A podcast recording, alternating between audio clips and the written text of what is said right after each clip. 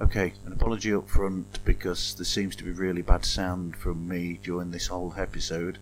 I don't know why that is, uh, but hopefully I'll find a way to stop that from happening in the future. So I apologise, but I sound like Robo Marv all the way through this. Anyway, hope you still enjoy the episode.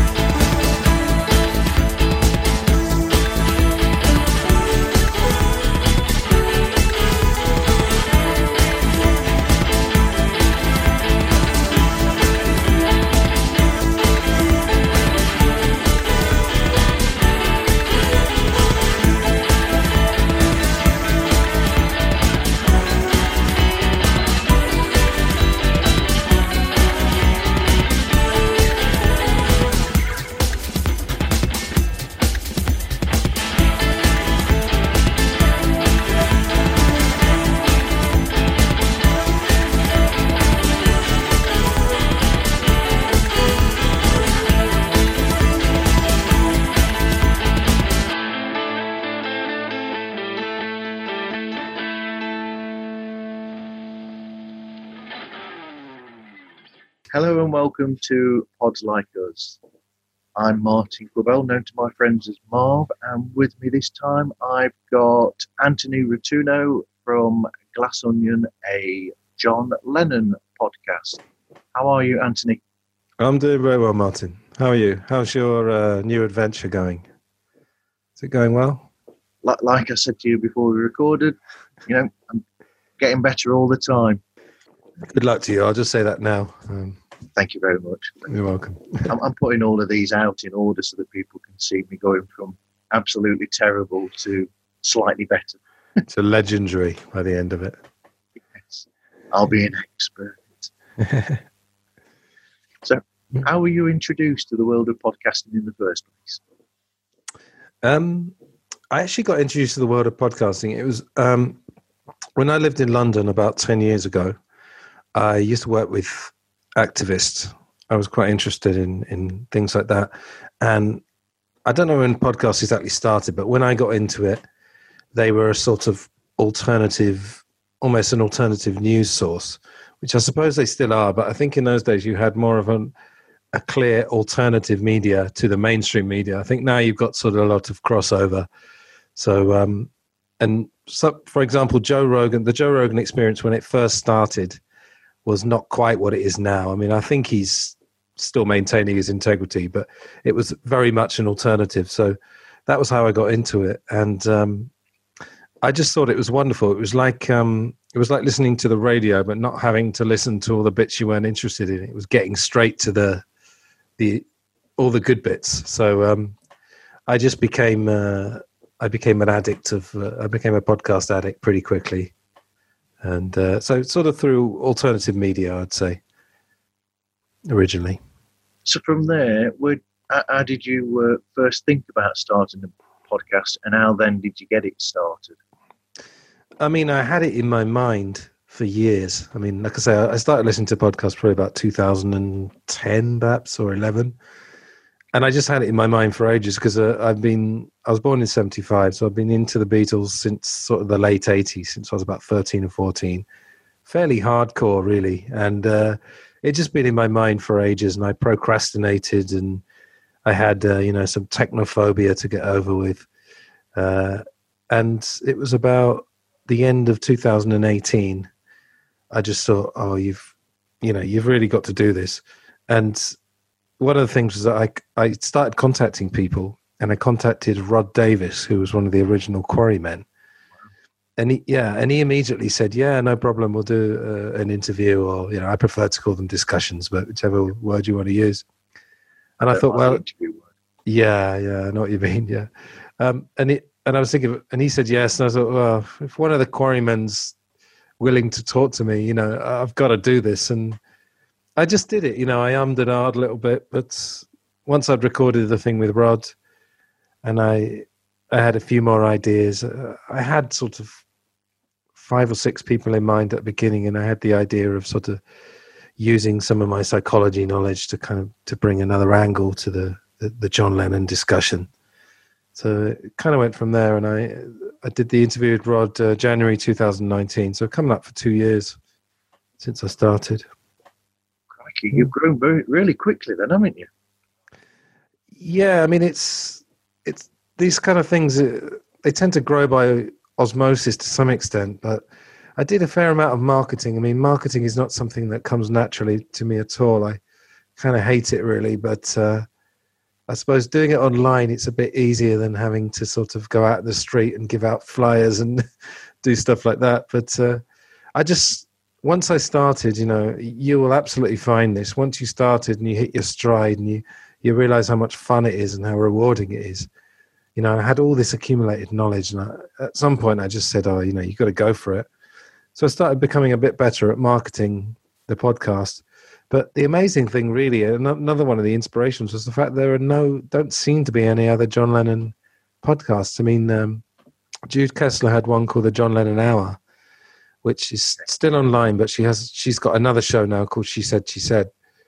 So I think I'm the only sort of specialist John Lennon one. So that that was big motivation as well. And I suppose obviously the name John Lennon is going to attract a certain amount of people to, to podcasting. So I'm fortunate in that way. But uh, you know, it's uh, it's just been loads of fun, and it, it, it tends to grow naturally. And when once you know people, of course, and listeners will start listening to a lot of the similar shows, then they learn of your podcast by then. But you know, the, however good the show may be, you know, you have to let people know about it. So there's a certain amount of marketing involved as well.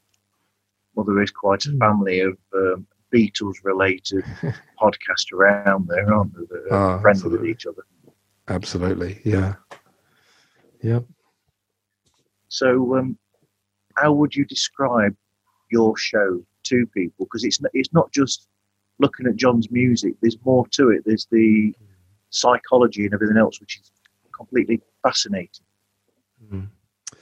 Um, I suppose, I mean, they have this expression in America, deep dive, which has become very popular uh, particularly with podcasts, because obviously podcasts there's no there's no uh, restriction on length. So there's one podcast I listen to um, called Those Conspiracy Guys, and they they have episodes of up to eight hours.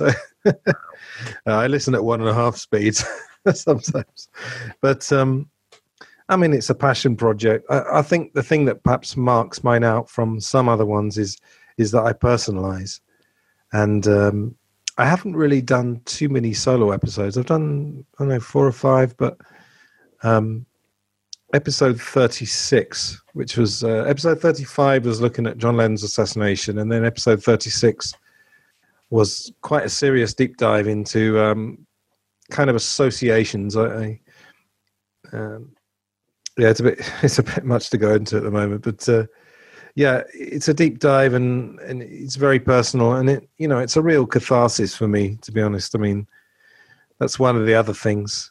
I didn't. I never really set out to do a kind of slick radio show. You know, I, I always I was inspired by you know Joe Rogan and other people. I mean, in those days, Joe Rogan's show, you know, two and a half hours was a long podcast. Now I don't think it's that long.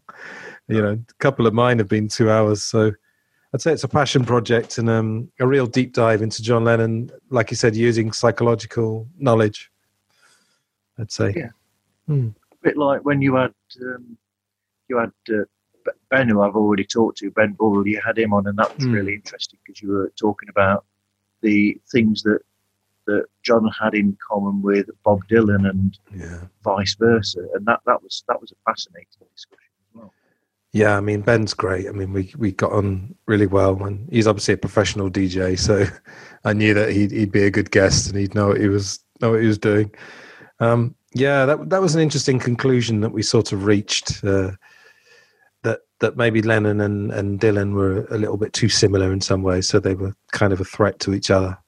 So um, yeah, I mean, when I say psychology, I mean uh, it's not really you know, just in case people are going to be put off by, you know, the idea of using lots and lots of psychology, psychological concepts, it's more uh, more like a deep dive. You know, It's more um, just looking that little bit further because I think the facts of John Lennon, even though they're changing, you know, as we're finding, you know, with all these great Beatle books and podcasts coming out, what what we thought we knew may not be the case. But uh, I think a certain number of facts are already well established. So I think looking deeper into them is the way to sort of forward the discussion. I'd say. Yeah, I think I think John um, sort of had a way of fueling that mystery that mm. that was there anyway. I don't, I, I don't think that John was always one hundred percent showing who he really was anyway.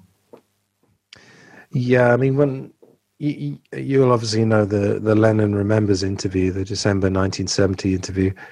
I think certain books on John Lennon have really kind of taken him at his word. But you know, as he said to George Martin when they met at the Dakota about a year before John Lennon died, you know, he said, oh, "I was off my head," you know, when I said that, hmm. or you know, and, and, and Hunter Davies, you know, who wrote the only authorized biography of the Beatles. I don't know if this was word for word, but he, he said uh, he said that John Lennon said to him that, "Oh, sometimes I just make stuff up." Well, not not make stuff up, but but sort of come out with stuff off the top of off top of my head, and um, that's why one of the things on the show that we've concluded was that if John Lennon was around now, he'd spend a long time writing angry tweets to people and then having to apologize for them. you know, he's a very impulsive guy. But uh, I, yeah, I mean, he, I was going to say in that Lennon Remembers interview, he called, you know, Paul the, the great PR man, but I think John wasn't too bad at that himself, you know. He told a few uh, porky pies, as we say in England, you know, a few lies. He did. About uh, his guitar being hung up for five years and all that kind of thing. But, uh, you know, it's a game. I mean, John Lennon also said in interviews, you know, that the music industry, like like life, is a game. So, you know, you have to be a bit canny every now and again. Yeah, we, we, we all we all know that he touched his instruments during those years because there's footage of it, video and sound yeah. recordings as well. Absolutely, yeah. It's this bootleg between the lines. I think I think it was in the Philip Norman book, and in fact, Ken Womack just uh, sent me a PDF of his book because I'm going to be talking to him soon. He's just written a book called John Lennon 1980, and in his book he talks about uh, a Fender Stratocaster that John Lennon had on the wall that he didn't touch, but. Uh, so I think, I mean, uh, you know, I'm not a famous rock star, but uh, imagine if you're a public figure, you you kind of, you you I don't know, spin the story slightly. I mean, nowadays you you know, John Lennon would like any rock star would have a PR machine behind him, probably literally telling him, not telling him what to say, but advising him on. You know, in those days, I think it was a bit more sort of Wild West. It wasn't quite as controlled as it is now, but you know, he so he wasn't he wasn't lying as such, but sort of spinning stories. I think I think he was good at that, and and Paul's good at that. So, about that 1970 period of John where he was being interviewed, hmm. I think you're right. I think that the problem with that is that John was in a he was still very sore about his falling out with Paul specifically, where mm. obviously his answers to questions people were asking would be very anti Paul because he was very angry with Paul at that time. Whereas over the years, that that softened and he, and he, and he I mean, they became friendly by the time that, you know, Toot and the Snore came and came about in 74, was it? 74, yeah. Yeah. Um, yeah, I'm not sure I'm not sure if they were ever like super super friendly um, after that. Well, I mean, again, we don't know. I mean, I don't know if they met too much in the seventies. When they met in '76, we know, and uh, you know, there's that wonderful TV movie called Two of Us. I don't know if you've seen that, but it's it's wonderfully kind of oh, it's it's it's very much a TV movie, you know, and it plays with the facts a bit. But I I, I thought the guys who Gerard oh, what's his name? Jared Harris and Aidan Quinn did a fabulous job as John and Paul. Highly recommend that. I think that's on YouTube actually. I need to watch that because I like yeah. actors as well. Yeah, it's really good. It's really good. Um, what was the question? Yeah, 1970. Well, I mean, you can't really talk about that interview without talking about primal therapy. And um, I've always had a big interest in mental health. I mean, I've had therapy myself. Um, I've read the Primal Scream, you know, the Janov book. I mean, that is heavy duty stuff. You, you know, you need to be, you need to have pretty heavy issues to do primal therapy. I mean, it wouldn't be recommended for everyone. So I think you know he'd really plumbed the depths of his soul and all his hurt, and I think I think it was a combination of you know everything that he he sang about in the song "Mother," you know, the mother and father leaving him, and and Paul. I think in a funny way, this is really conjecture on my part, but perhaps the primal therapy almost reduced him back to a child, sort of yeah. temporarily, because he, if you listen to the audio, that I mean I think I think the written version of the Lennon Remembers interview sounds. I think I've got this right way around. People have taught have said that the audio version doesn't sound as cutting as as the written version. Uh, maybe it's the other way around. I can't remember, but he does when he goes off on one. He does sound a bit like a child, like a, a wounded child. So, but really, uh, like I say, I, I wish they wouldn't always use that for these documentaries because I think that was one period of his life, and I think you know coming out of primal therapy, he was in a very, very fragile and very kind of heavy state of mind. What would you say is the importance of the guests that you have, and how do you go about arranging those guests? Um, I mean, you know, the guests are very important because, like I say, out of uh, I think I'm on 52 shows now. I've only done five or six solo, so the vast majority have been the guests. I mean, I would say that the majority of people I've talked to, before I've talked to them, I've been able to listen to podcasts that they've been on, or you know, there might be interviews on YouTube, or I'd say the vast majority I've already heard them speak. So I'd have some idea of you know their style or, or what they're going to say, and um, I mean, yeah, they're very important. I mean, I mean, I suppose being an English teacher, I've I've been an English teacher for the last 17 years, and I suppose I've become good at establishing rapport with people. So I'd say that's one of my strengths. So I think the rapport thing is important. And one thing I do, I sometimes, especially if it's quite a complicated topic, I have like a prelim a prelim discussion. And uh, Jason Barnard, who you've already talked to, he and I planned to have a sort of 20 minute prelim discussion. I think we were about an hour and a half just having a chat about what we were going to talk about. So that's quite important. So the rapport thing is very important. As much as finding them, like you say, now now I'm in the sort of I'm in the family, so to speak, the Beatles podcast family. Yeah. It's not it's not difficult to find people, and you you know it's I have issues with social media. You know, I could I could easily criticize it for certain things, but you can't deny that it's a very good way to sort of gain access to people um, Dan Richter, for example. I mean, Dan Richter not only lived with John and Yoko, but he he was uh, if if you and the listeners know the film 2001: A Space Odyssey, he's the ape at the beginning who throws the bone into the air. Yes, which then turns into a spaceship. You know, you know the most famous jump cut in the history of cinema. That guy was on Facebook, I saw that we had mutual friends. I said, "Hi, Dan." Five minutes later, he's agreed to be on my show. I mean, you know, it's not can't be bad, can it?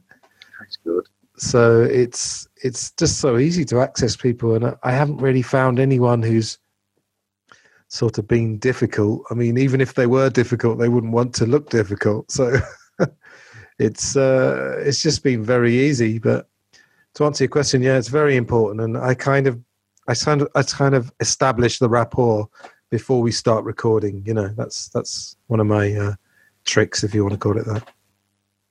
Would you yeah. say it's a bit like um, I was talking with Tom and Andy from Two Legs mm. uh, mm-hmm.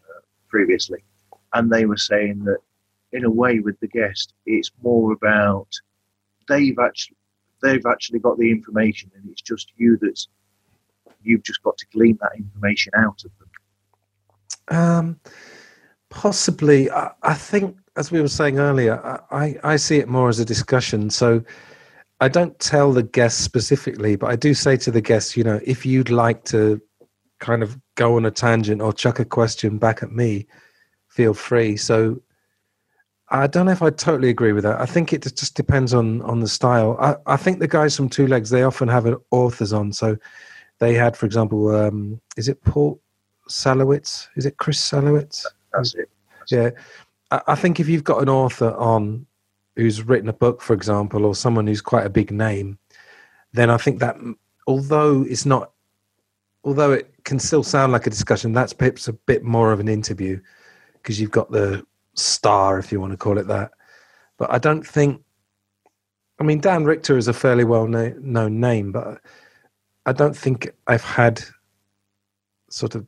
Uh, I don't. This will sound really bad. I, I don't mean to demean. Sorry, any, I think I put the question. Yeah, uh, that's all right. It's all right. I don't mean to demean any of my guests, but what I'm saying is that I haven't had any big stars, uh, you Yeah. know, hugely well-known public figures. I think if I did, or I had um, sort of high-profile authors, I think it might go a bit more like that. But I, I try and make it kind of 50-50 if I can. What, what I meant was actually was that what he was saying was that um, they pick guests who've already got that knowledge there, so that Mm. makes it easier. So they've got that knowledge to be able to fall back on, like when when they're talking to. Uh, so when they did this show about, I think they did a show about working with George Harrison or something, Hmm. and they had Ken Womack on, and they said because Ken had actually written two books about George, that Mm. knowledge was already there. So the guests that you pick, they've got that knowledge. They're all ready to help to make it easier. Oh, I see. Yeah, yeah. Yep. I mean, Ben Burrell's a great example because he he although although I'm a pretty big Bob Dylan fan, he he does a podcast about Bob Dylan, as you well know. Um, so he's probably more of a Dylan scholar than I am. So that that was a really nice one because I had more Lennon knowledge than him. He- He was a fan of John Lennon, but so it was a it was very nice. And I've just I recorded a show actually with um, uh, a fella called Ghosty. He's uh, hasn't gone out yet. I don't know if you know him, but uh, he's a radio DJ as well, and he's a big Elvis fan. So I did a sort of uh, John Lennon Elvis talk, which hasn't got out yet, and it was a similar thing. I mean, he Ghosty knows a lot about John Lennon, but uh, it's it's nice if yeah you can sort of you and the guest can fill in each other's gaps, so to speak. I think that works really well. But um, yeah, I mean, I've, certainly everyone I've spoken to has been highly knowledgeable about their subject. So yeah, hmm. but definitely, definitely, I consider the conversation a kind of a team effort. You know. Absolutely. Yeah. You, you can throw any questions back at me as well, by the way. Oh, yeah. I. Okay. Um, so, what guest would you love to have that you've not had yet? Ooh, interesting. I mean, I've got a fairly big list. Uh, I was in talks with a lady called Helen Anderson who went to art college with John Lennon. Okay. And um, although Helen is in, apparently, I haven't met her in the flesh, but people have met her said she's still in very good health. You know, she is 80 or late 70s.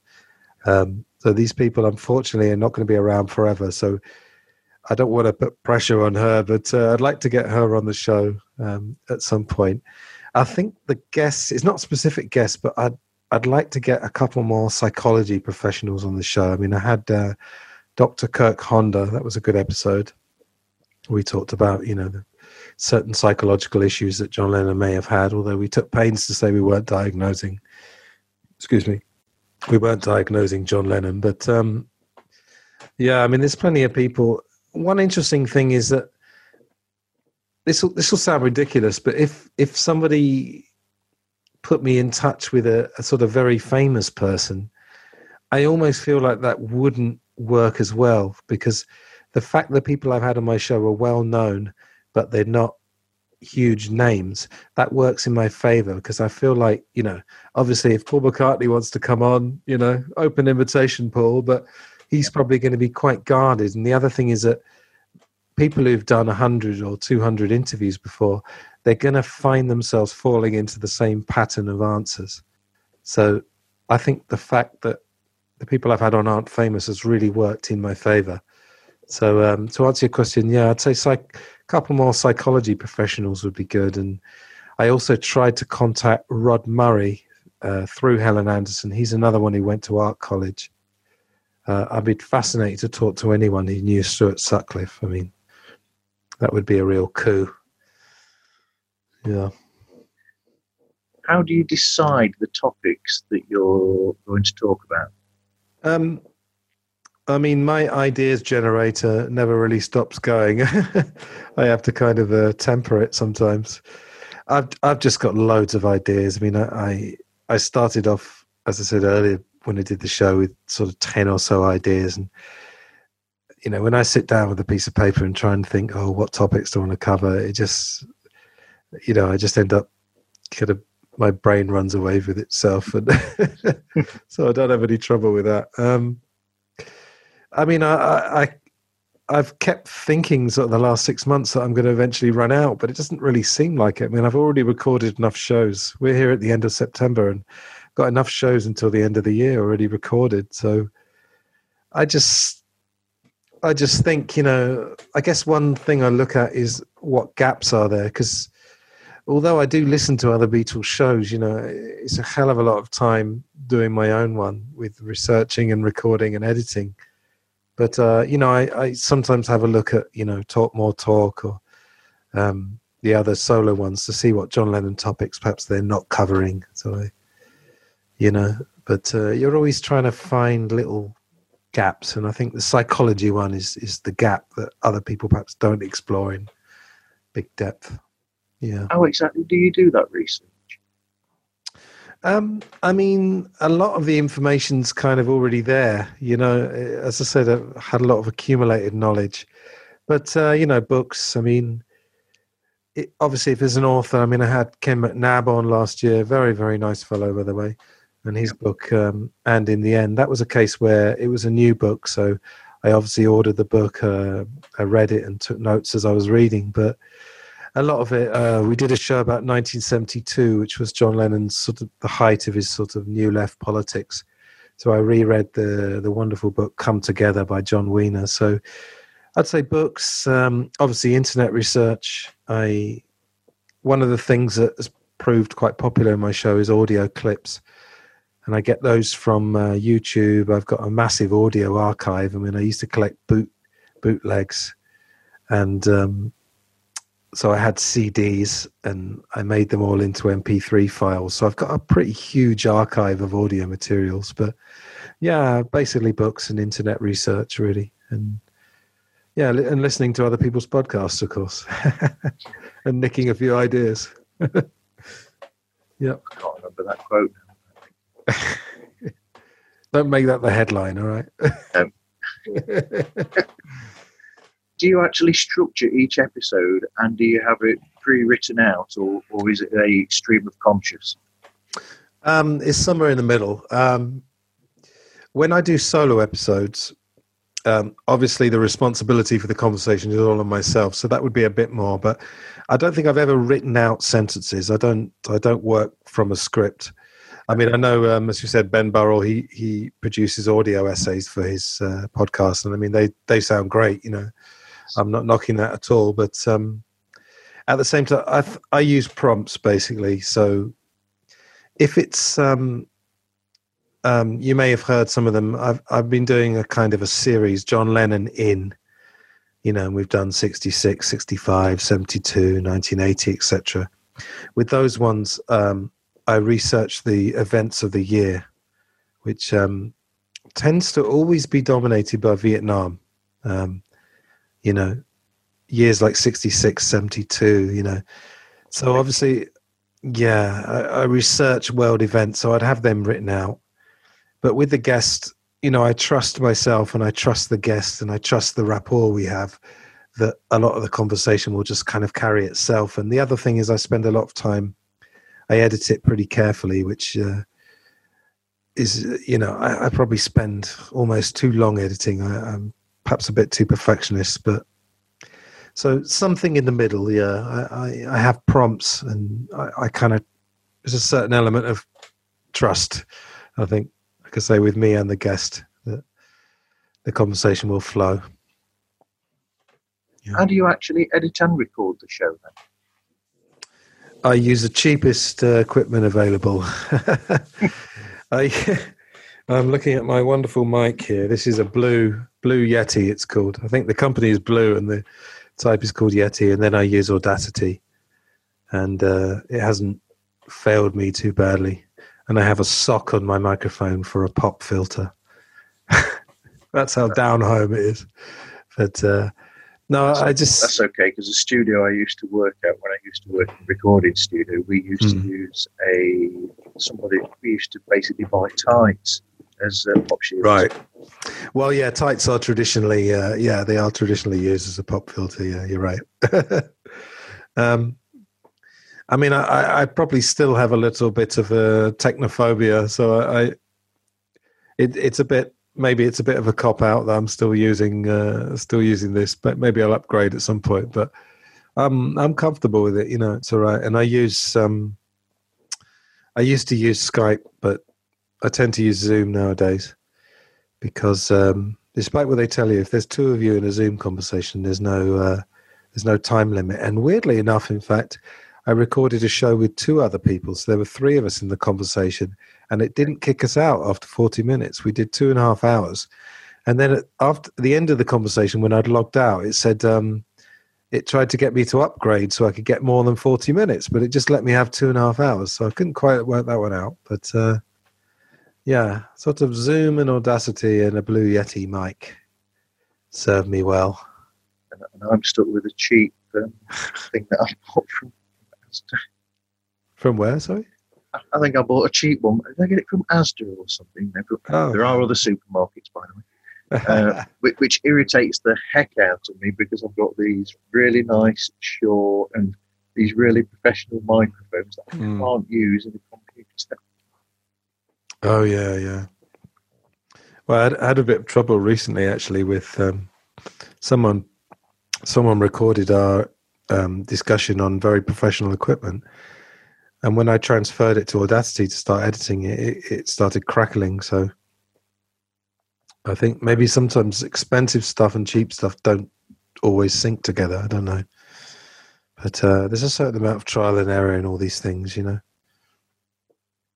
How did you discover the Beatles and John? Um, well, I mean, growing up in England, as you'll know, you know the Beatles are, are always going to be around. You know, um, but yeah, in the eighties, I would say pre-anthology. Obviously, the anthology was mid nineties. There, there had been a sort of a bit of a drop off in interest of the Beatles. So, although they were around, um, I credit my older sister Marina, who probably doesn't listen to my podcast, but you know, it'd be nice if she did. But hi to her if she's listening. it was the Oldies and Goldies album, you know, which was a compilation that they originally brought out in Christmas '66 because they didn't have a Christmas record that year, and the Ray Coleman John Lennon biography, and uh, oh, and also the Imagine 1988 film. Sort of, a, it was a combination of those things, and I was just so, just captivated. I mean, with the oldies and goldies, I think the thing that the thing that um, really made me take notice was, you know, I was this is in the eighties and eighties pop wasn't bad, but tended to be sort of quite long drawn out. You know, you'd have a. I was listening back to some of it recently, and I always felt like the singles were always thirty seconds to a minute longer than they needed to be.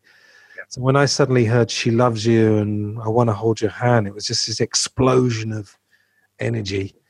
And the fact that it had been happening 25 years earlier before I was born, it almost added to the magic of it. It was like, wow, you know, I knew the Beatles, obviously I knew the name, but I never knew this. And then on the same record, you know, you had Eleanor Rigby and, and Yesterday and Michelle, and you're like, wow, how could this possibly be two years later? And then I, then I heard Strawberry Fields and I'm the Walrus, and I'm like, what? You know, it was just crazy. And so I'd say that, and then with John Lennon, yeah, I had the John Lennon collection, which is uh, was um, a, an early compilation, and the Imagine '88 film, and I, would, I was just absolutely captivated. And um, as a, this is very cliched, but when I got the Ray Coleman book, I started reading it, and I I used to go home for lunch uh, on my bike from school, and uh, I didn't go back to school in the afternoon, so after reading of John Lennon's conduct at school, he quote unquote inspired me not to go back to school. But uh, I'm not encouraging that, by the way, if there's any young uh, people listening. but uh, I think it was just this sort of, I mean, the, I think with the Beatles, it was the early stuff was the energy and the, the way it just kind of, and the way they were produced. So you had an instant, you know, Hard Day's Night, you had that chord, I Feel Fine, you had the feedback she loves you you had the drum fill and then just just the journey of 63 to 69 it just seems so all encompassing and i think the other the, another early book was the uh, complete recording sessions by uh, mr Lewisohn. Wow. And, uh, well yes. just all just all those things i mean, was just absolutely captivated and i went through a sort of two three year journey of just full immersion and uh, never looked back really. And then at the point where I kind of knew all their music, suddenly you've got isolated tracks, and then all these Beatles podcasts turn up, and there's all these books, and it seems like the story is never going to end, really, don't you think? I think so, yeah. But there's so much there to, yeah. It's it's strange. What was it? Someone was saying that you go into it thinking, well, and some people will say, well, um, there can't be much there, and then suddenly you find that the more you, you dig, the more there is there to actually pull out of that short period, especially with John. I mean, unfortunately, you know, we lost John when, when we did. Yeah. But there's just so much there still to be able to get from that little time that he was there. Yeah, I mean, he, he just he packed so much into his life. I mean, yeah, it's funny to think, isn't it? Because I mean, his solo career was basically, I suppose you could say, it started in '69. Um, I dis- disregard the the two virgins, Life with the Lions, to some extent, but uh, let's say his pop rock career kind of started with Give Peace a Chance of Cold Turkey, and it was 11 years, and then he kind of took five years off. Again, as we were saying earlier, he didn't stop playing music, but he didn't have any official releases. So you're talking about six years, really, and about six or seven albums. But I think, I think with him, he not only did he pack a lot into his life. I mean, you know, if if you look at a a sort of uh, calendar of 1969. There's a John Lennon. There's a book called the John Lennon Encyclopedia. I think it was Bill Harry did that. And if if you just chart 1969 from January to December, the amount that he packed, him and Yoko packed into that one year, is uh, quite amazing. And I mean, I've been very inspired by him to do that. I mean, I pack a great deal of sort of learning and researching and reading and stuff. You know, I don't like I remember on the Imagine 88, Aunt Mimi says, oh, you know, he never wasted a single moment. You know, he was always either reading or writing poetry or drawing. And I've kind of emulated that in my own small way.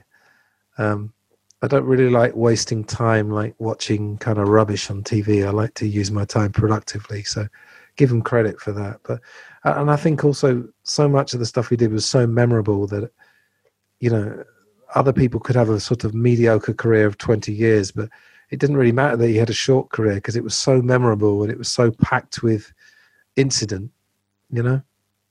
So it's, yeah. It's, yeah. I think all four of them were like that. Though. I think all four of them have got this thing in them where they don't stop. They're always doing something. Mm. Yeah, I mean, especially Paul. Yeah, I mean, uh, what do you? Uh, can I chuck a question back at you? What do you? Um, I'm not a massive aficionado of Paul's solo career, but would you go along with the thing that he's released maybe too much stuff, and maybe if he'd only released two thirds of it, it might have been better? How do you? What do you think about that? I don't think Paul is the best um, at choosing what to release. Sometimes, hmm. but when he when he records so many songs for his albums, sometimes I think he's think his selection process isn't quite so. Uh, but it's it's a tricky one really because I like the experimentalism of Paul, if I'm being honest. Um, yeah. But yeah, the the problem with Paul is, but then again, you find that with a lot of artists. You find it with Prince and uh, artists like that who release so much. There's a there, can be an oversaturation. And you don't allow the the public time almost to get used to you not being there.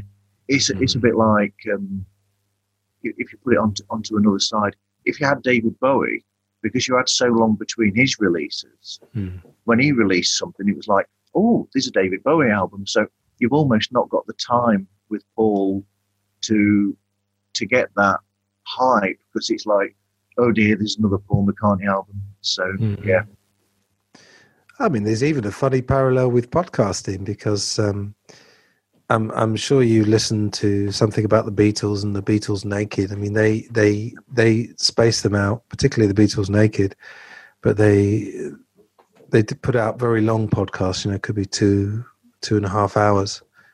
And I mean, personally, I, I probably went a bit too quickly. I, I I got so focused on 50 episodes. You know, when I got past about 30. I was like, I want to do 50 episodes. And I absolutely raced them out, you know, because some of mine are pretty long. They could be up to two hours. And, um, and then I took a month off or, or I had a, I had a sort of energy crash, which wasn't totally unexpected. Uh, but then I took a month off and, uh, some of my listeners who sort of give me quite regular feedback and, um, we become sort of online friends. Um, they said, "Oh, you know, there's no rush because you know you've got to give people time to catch up." So I think, I think you're right. Paul's been a bit like that, but I think was it Larry King? It was an interview where he said, "Well, in the end, I'm doing it for myself," which I thought was wonderfully honest. Yeah. Do you remember that? I think that was a Larry King interview. I think so. But you, you've also got Yeah. the thing that Paul's already got instilled uh, in there Mm. um, from because I, I was saying to, to, to Tom and Andy from Two Legs that Mm. if you think about it, when with the during the Beatles, they were always either they were always either get an album recorded, record single and a B side, or Yeah. on tour. So there was always that work ethic where they, I mean, it's famously said in all the, all the biographies, even back then, they had very few days off Yeah. having something to do.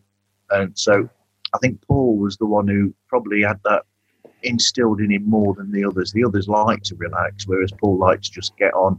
And I think he got used to that. So that when Brian died, and I think that Paul, I mean, Jo- John famously called Paul Beetlehead, didn't he? Mhm. And Yeah. um, so, uh, and that was because Paul had already got that instilled, and he thought that because he was the one who wanted to always be going into the studio, always wanted to be doing something or other, and which Yeah. which is commendable. But the problem is that they they tired of it and really wanted Paul to lay off a bit, and they wanted to relax and. Yeah, so I, th- I think that's the difference between Paul and the others, and I think that that uh, says a lot about Paul's work ethic with releasing albums, uh, where he releases and works so so much. Yeah. And I mean, and I mean, there's no, you know, why shouldn't he? I mean, that's the other thing. It's there's always been this strange relationship since uh, fame was kind of since modern fame was kind of invented, if you want to call it that. I suppose it was around the 40s or the 50s where this this sort of mega fame started, and obviously it's so much more now with with the saturation of media. There's this strange relationship where because someone makes money from doing a particular job, such as being a musician, they're somehow indebted to the public, not only to give up all their privacy, but to somehow do their job for other people. You know, I mean, the guy can do what he wants, and if he wants to put out an album, then why not? You know, I think it depends really from the artist's point of view. It depends on how bothered about their reputation they are, and I'm sure that you know, Paul is a little bit careful in his interviews. We know that. So he's probably fairly conscious of his image, but I'm sure on another level, he just kind of says, what the hell? And just puts it out. And, you know, it's up to him at the end of the day. Wouldn't, wouldn't you agree? I He doesn't- do, He doesn't owe it to the public to put more or less albums out, you know? I do, but but sometimes I think he sometimes I think he takes a bit too much notice to responses to things that he's put out, Mm. and then if something doesn't go well, sort of like um, I don't know how how much you know about Paul's uh, albums or what he's Mm. released, but something like the uh, the Press to Play album in '86, Mm. he took that very very personally the, the backlash from that album, and Yeah.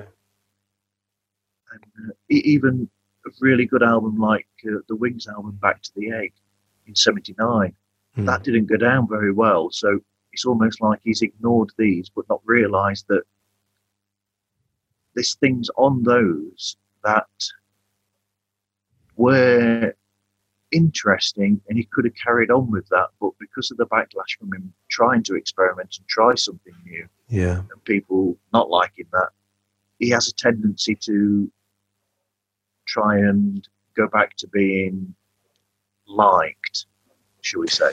Yeah. I mean, you know, I suppose when you're, I said I'm not a public figure, obviously, but I, I suppose when you're a public figure, there's just your entire view of the world is, is totally different. And you, you've just, because all, all people are really seeing is your image. I mean, obviously, he's expressing his personality through his songs, but other than that, you know, you, we're just seeing a, essentially a projection of an image. So I, imagine it goes in waves. I'm sure there's times where he just does not care what the public thinks. And then there's other times where he's thinking, well, you know, what, what's Bowie doing? Or sorry, when Bowie was around, sorry. What's, um, you know, what's Elton John doing? What's, uh, you know, I think John Lennon went kind of through the same thing because another, the, another the kind of untruth that John Lennon said, he said at various times that he didn't care what the others were doing, but anyone who's heard the audio diary from 79 he's talking about jagger and dylan and mccartney. I think all these i think some people would say competition's natural. I mean that's another tangent for another day probably but i guess they can't help it you know? So I, th- I think he's doing i think paul is doing it for himself but i think perhaps if you're a public figure it's just too difficult not to have an eye on what you what's being written about you or what your competitors are doing so you know am, am i right in thinking that he's never played any of press to play live is that right Absolutely, no, he's never Yeah. played any of the songs of that album.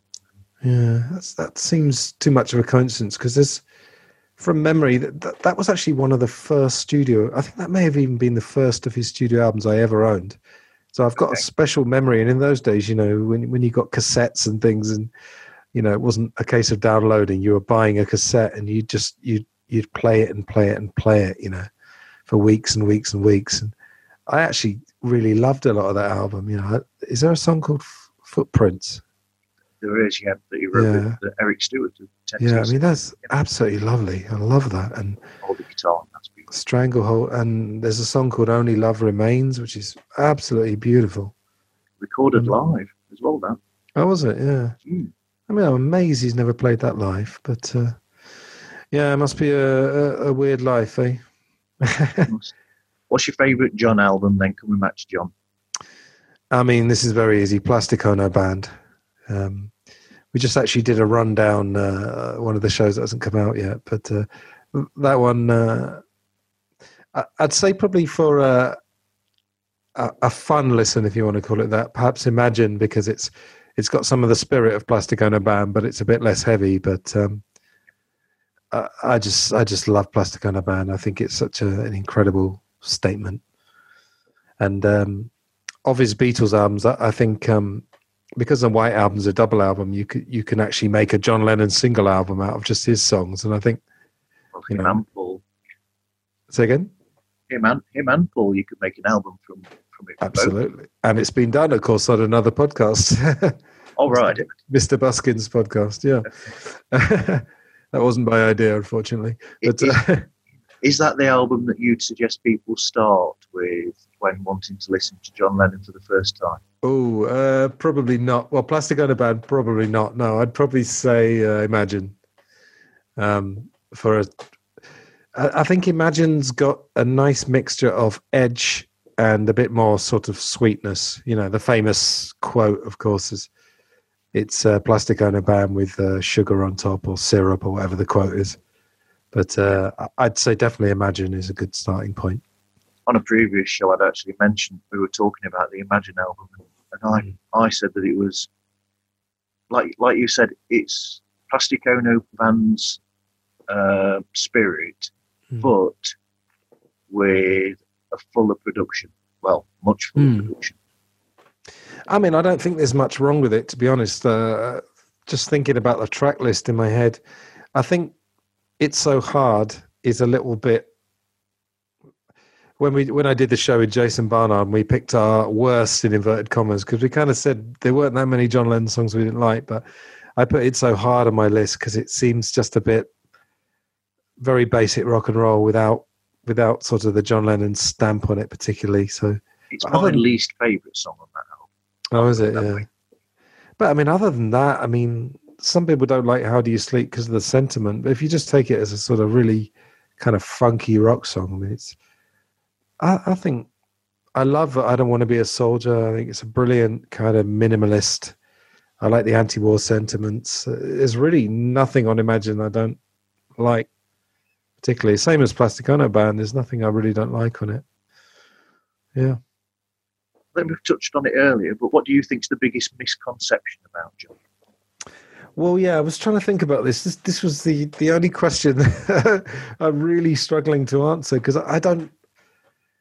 I I would have probably said, you know, if if we'd been here sort of I don't know, 20 years ago, I probably would have said the misconception was that he was kind of a hard nut. But now I think that's been kind of dismantled. So it's very hard to say. I mean, uh, I did uh, one thing that springs to mind. Earlier this year, I interviewed Colin Hanton, my second Quarryman I've had on the show. And I actually went to his house in Liverpool, and it was a uh, it was the most surreal couple of hours, but it was delightful. Colin was absolutely great because he he's got a relatively he's got a new book out called Prefab, which I think came out last year, and it was very interesting that um, perhaps one misconception that's still there is that John Lennon got into a lot of fights when he was young. Yeah. But um, Colin Hanton's book is full of uh, the quarrymen running away from uh, the local hard nuts, you know, the Teds. And uh, as I said to Colin, I don't blame them because some of the stuff that's described, you know, they would have uh, razor blades on their lapels and, you know, they'd you know, Liverpool was a rough place in those days. even, and probably not Woolton where John Lennon lived, but you know, if you went to neighbouring uh, Garston or somewhere like that, there's actually the Garston swimming baths were called the bloodbaths. Right. Uh, because they were so rough. But yeah, I'd say the misconception was that he got into a lot of fights when he was a teenager. Um, perhaps uh, another thing that's sort of come out in recent years is that he was very into sort of quite old timey music um, as we know Paul was, of course, music hall yep. and stuff. And I don't think John was as seeped in it as Paul was, but I think that's perhaps a people think that maybe he only liked rock and roll, but I think he like I think he sort of liked the crooners and the soppy ballads more than he would have liked to have admitted.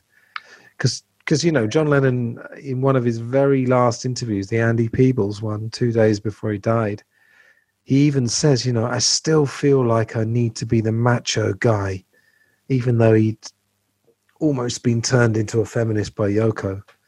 Uh, there was still that little bit of him that didn't want to admit that, and I think I think that's sort of part of growing up. I think as I've got older, I mean, in my forties now, I think Paul to me is cooler than I thought he used to be, because I my my idea of what's cool is different. You know, now I think him putting uh, Honey Pie and Martha My Dear on the White Album, it isn't uncool. It's cool in a way, or or Wild Honey Pie. You know, that crazy song that's on side one of the White Album.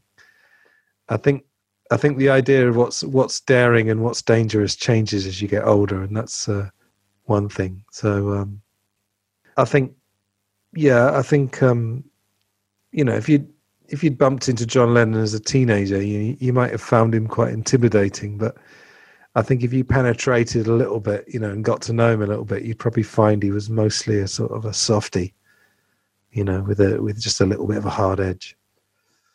Yeah, yeah. that's my I, best I, guess. I I think that the famous uh, quote from John, where he said where he was talking about Paul's granny music, as he called mm. it.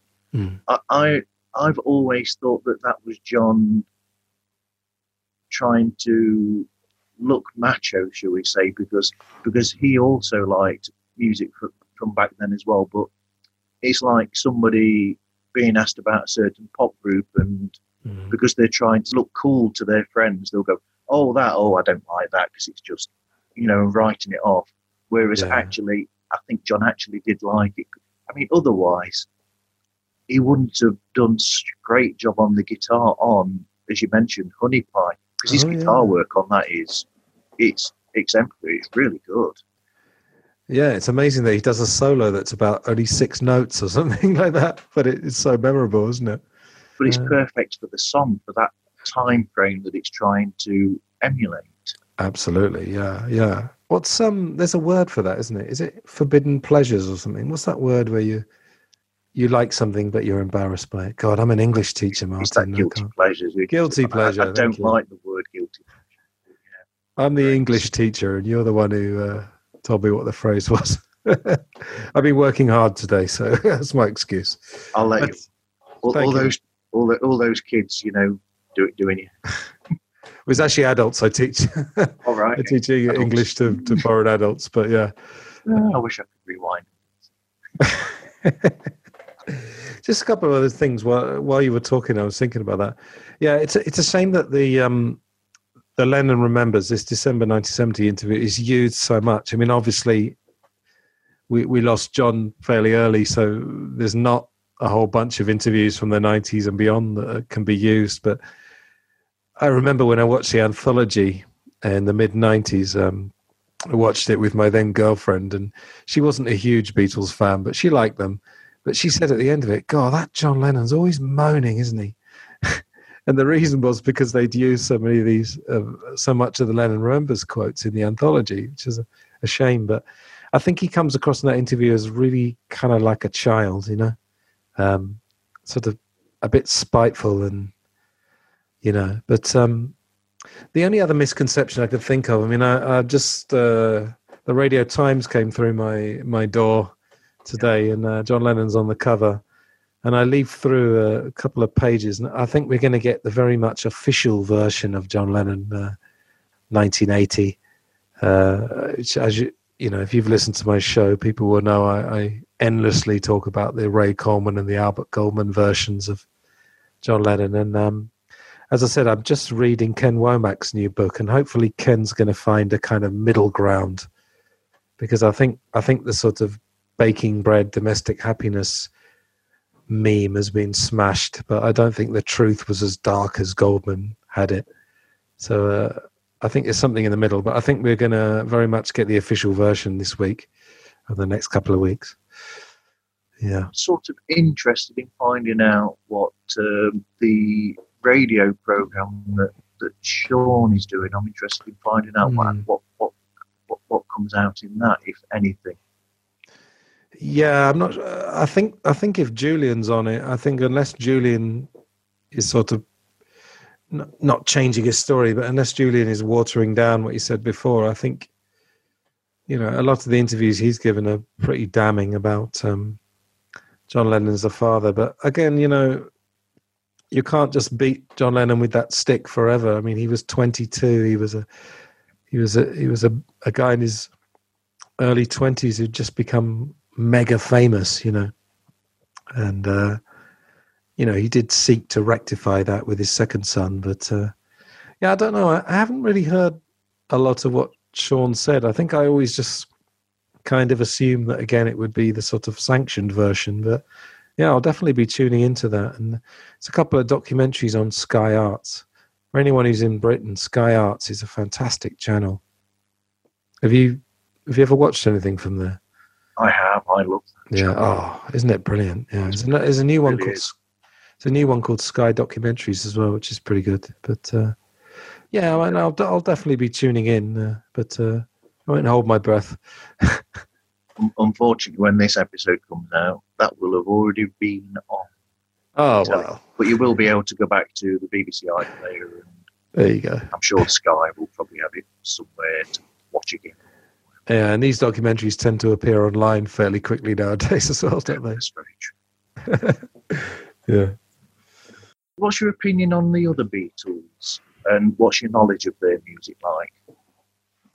Um, I mean, I guess we've talked about Paul a bit, but uh, I mean, he, you know, he's eternally fascinating to me. I, I think, I think the fact that he's still around and, and he's so public, I think I don't know if he's tarnishing his reputation, but I think he's some of his public appearances and some of his choices of collaborations perhaps weren't weren't the best. But uh, I, have recently been listening to the Nagra reels. Some lovely person put them all online, although they've now been taken down, presumably by Apple. but uh, when I had this sort of month off the podcast and I had a couple of weeks off work, I listened very intently to the Twickenham part of those, and I think Paul perhaps doesn't try as hard as some people give him credit, or well, no, the opposite really. I don't think he, I don't think he always tries as hard as people accuse him of. I think uh, a lot of what he does is effortless. I mean, I think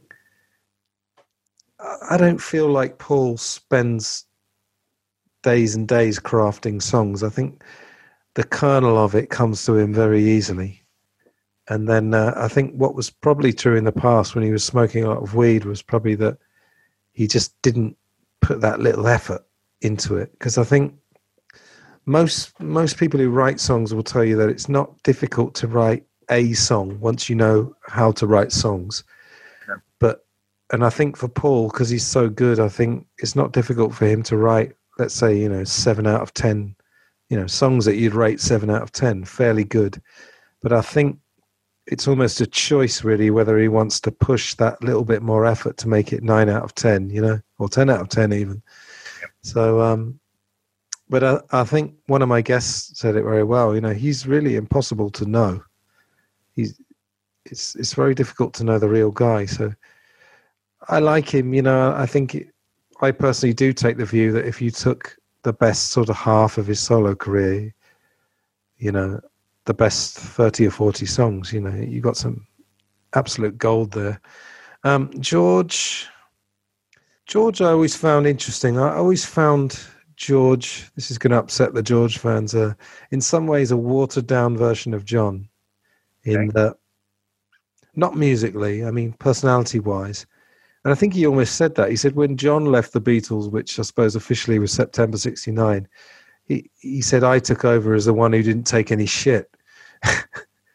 so although although I don't think when you're in the fifties, you know, the fact that Paul was nine months older than George, I always found that amazing that he still thought of him as a as a, a baby brother, you know, even when they're both in their fifties. But I see George more as a sort of younger brother of John almost.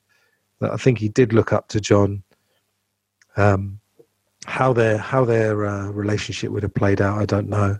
But uh, George musically, I've always found very interesting. I like a lot of his Beatles stuff. I really like stuff like "Don't Bother Me." I think that's very, very underrated. And uh, as a person, the more I read about it, I think, I think the sort of grumpy and rather bitter side of George, I think that didn't come out in the Martin Scorsese doc. You know, I think, I think you know when you're when you're making these documentaries they tend to be the sort of officially sanctioned version. I'm not knocking that because that, you know, it, it, it seems terrible to to to put out something very negative about someone after they've died.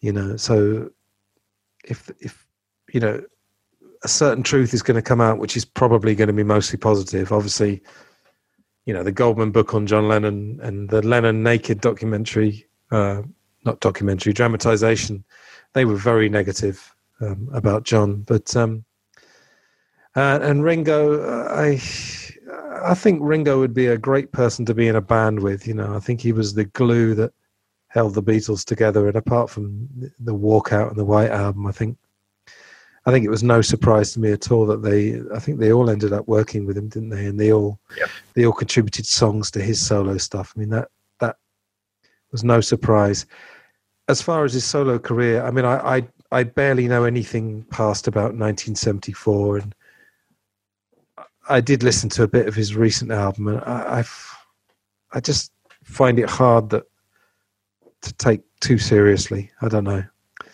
I don't. I think as a drummer, he's fantastic, you know, and, and so do I. I think he's very underrated. Absolutely. I mean, uh, I don't know. I don't know if he's still underrated. I suppose to the casual fan, they they X amount of people will still think that he was the guy who won the pool, so to speak. But I think those isolated tracks that have come out through the garage band or rock band. You know, they've really shown you that the stuff he was doing in the Beatles was fabulous. You know, yeah, that was long-winded, wasn't it? was. So, as we're getting towards the end, what other podcast shows do you listen to? Um, of different topics or, or anything. or- Of any any topic whatsoever. The, the, the idea is that, well, my idea behind this is that people might hear shows that you that you like and they might think, oh, I'll have a listen to that and see what that's like. So, yeah, what do you actually listen to? Um, well, I mean, I still listen to Joe Rogan, Joe Rogan Experience. Um, uh, for history buffs, I couldn't couldn't recommend more Dan Carlin's Hardcore History. He's he's you know they're pretty long episodes, but That's the second time I've had that. oh, mentioned. have you? Who else has who else mentioned that? Who mentioned? One of your- It might have been. It might have been. I, I don't remember. I wish I'd taken notes Oh, okay. No, that's a that's a great one. He's, he's Dan Carlin's got a great voice, and you can really hear that he's into it. You know, and um, uh, there's one called Clandestine, which I, li- I listen to, which is a, again a sort of alternative view of media in the world. Uh, there's one called The Mind Renewed, which I've actually appeared on uh, five or six times, run by Julian Charles, who's a friend of mine. Recommend that.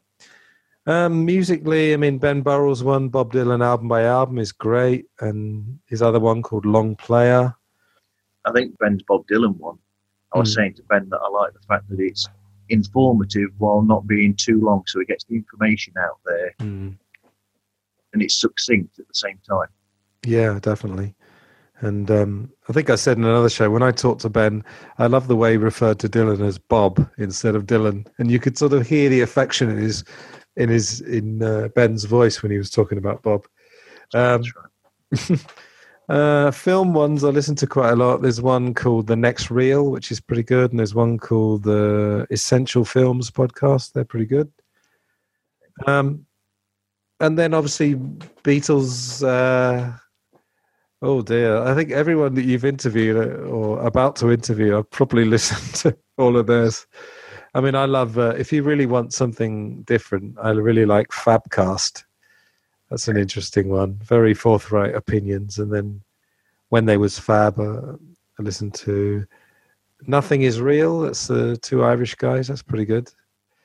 And then you know, as I said, all the people that you've interviewed, two two legs. Uh, uh, I'm uh, I'm hesitant about mentioning any of them because then I'm, then I might forget the rest of them. But they know who they are. They know that. but uh, pod- podcasting is such a wonderful thing. I mean, to produce a podcast is is hard work, but very rewarding. But listening to podcasts, as I said right at the beginning, it's like a, it's like a radio show with all the boring bits taken out. and uh, Well, let's hope I do a good job of editing.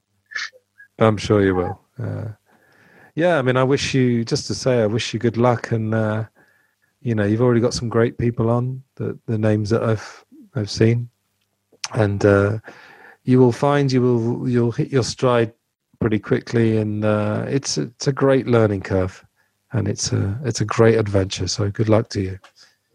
Thank you very much. What advice would you give then to first time podcasters? Right. Um, well, first of all, go for it. Do it. Don't procrastinate too long, like I did. Um, I uh, I was thinking about this. Um, a podcast should be different to a radio show in the sense that I don't think it should be too slick. However, there are podcasts that I've listened to that there's nothing wrong with a long podcast, but some of them do just endlessly ramble. And I think there's ones I've listened to, uh, film ones, for example. Uh, not going to mention any names, but um, that it just it does just sound like a load of blokes chatting about a film, but that haven't really done any research. So I think my advice would be try to find that sweet spot where it's organic and you know it's informal like it shouldn't be slick but i think it's a good thing to do research you don't want it to be too you don't want it to sound like something that literally anybody can do you know i think that's my personal belief anyway. So i think if you do the research and then trust yourself that you know it's going to work and that you know you and your guests or you on your own can carry the episode i think uh yeah find find a sweet spot between informal and somewhat polished or, or somewhat smooth. Yeah it's my advice. Thank you for that, Anthony. Thank you very much. You're very welcome. And, um, yeah, that was that was fun. yeah thanks for inviting me on and uh, yeah good luck once again Another one in the can. another one in the can another one in the bag Right. Thank you very much, Anthony, and thank you everybody for listening. And hope that you carry on and listen again. Thank you very much.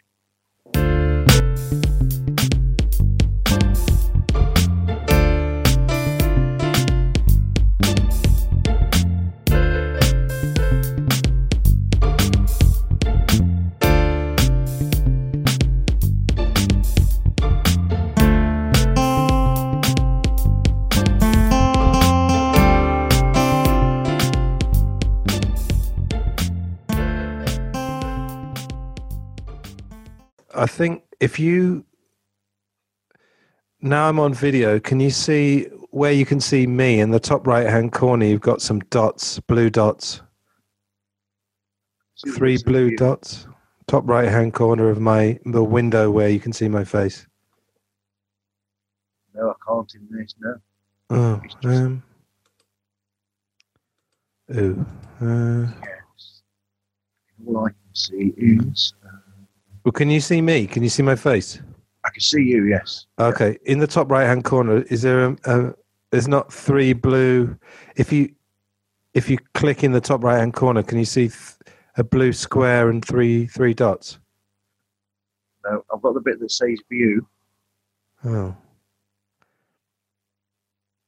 there's not three dots. Oh, it's a No. shame. Cross over to the other side. It's got the recording and, and that bit. Mm, That's So in the rectangle where I am, nothing. Yes, I can. Yeah. Nothing. Oh.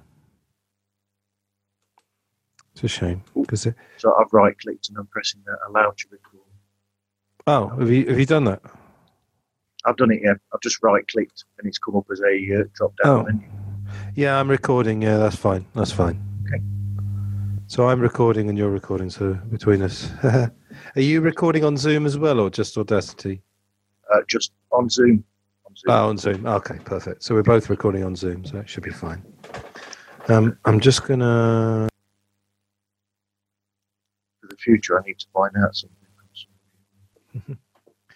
I'm just checking that this is automatically adjusting, and I want to make sure I don't sit too near the mic. So, yeah, I'm ready when you are, mate. Because the first person I did it with last week, he actually hosted. And uh, he was Oh, able to get Zoom to give him three audio files. Oh, that's interesting. So he I'll look had into a that.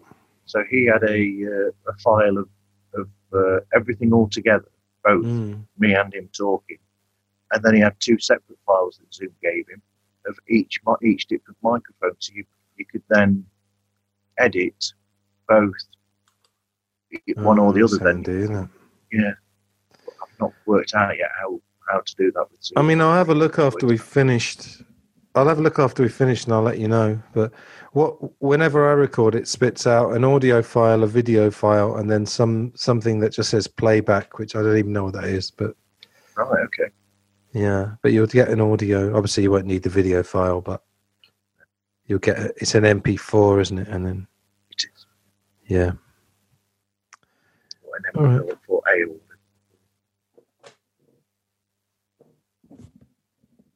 yeah, M4A. That's it. Um, I'm ready when you are. Okay, thank you very much. Hello and welcome to Pods Like Us. My name is Martin Quabell, known to my friends as Marv. I'm with um, Oh, yeah, This- I've got it. go on. No, I've got to tell you how to pronounce my surname. So. That's a really good idea because I think I've got it wrong when I say Anthony Rotuno. Oh, that's correct. Yes. sorry, I interrupted you. Go on, start again. I'm sorry. I'm going to keep quiet now. Rotuno. Rotuno. Yeah. Rotuno, okay. Yeah. Yeah. Yeah. okay. Sorry. I know. I know. Most of my time over the next couple of weeks is going to be spent with endless editing. I mean, I How I do. go- How am I going to fit that around the seventy-hour week? Yeah, I mean, I, like I said to you, I spend a long time doing it. It's kind of worth it because I, what I do is I, I edit the conversation, then I go back to the beginning and I listen to it through, and then while I'm listening to it, I think about what I'm going to put in my intro. But I think when you hear the conversation back and it's nice and smooth, it does give you a kind of a warm glow. You know, sort of feels like it's worth it. Well, I've got the I've got the A4 pad out to take numerous notes of each episode. Hmm. If you need any advice, just just shoot me a message because I'm more than happy. I'm sure you'll find that with everybody. They're more than happy to. Yeah, To even Andy you. Nichols said to me uh, last night. He said, uh, if need be, he says, th- throw me one or two of them. He says, and I'll edit them and whatever he said. Hmm. I don't know about that. Have you um, done much editing with Audacity before? Only on music, never on Ah, okay. this. I mean, it's pretty, it's pretty user friendly. Oh, actually, Martin, uh, you tell you what, you might. Have you got any mastering uh, software? Um,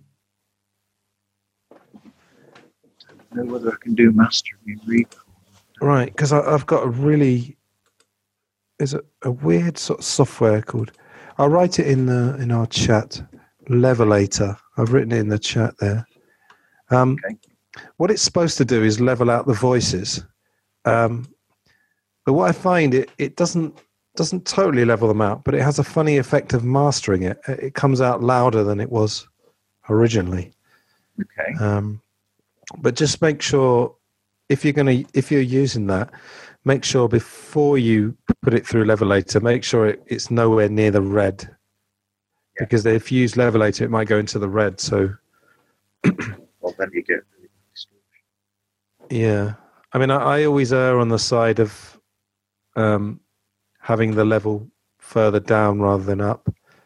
You know, because then you can always sort of put it up a bit. But if it goes in the red, then you know, then it's a problem. But yeah, Levelator, it's pretty good.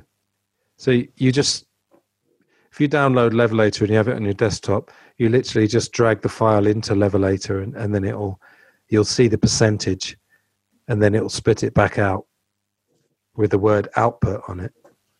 Okay. So yeah, I think that's a pretty good bit of software. That's good. Yeah. Thank you, Anthony. I'll let you get on because you're you've Hmm. got something on shortly. haven't Yeah, I got to go out. Okay. Do some Thank- errands. Yes. Well, I'll catch up with you later on. Thank you yeah. very much, mate. When do you think it? Um, when are you planning to put them all out? Is it just a steady, uh, steady progress? Steady progress. all right. Yeah. Um, like I say, if there's anything you need, or yeah, just shoot me a message. Okay. Thank you. Thank you, Anthony. Catch right, you mate. later. All the Take best, care, mate. Bye. Bye. See you.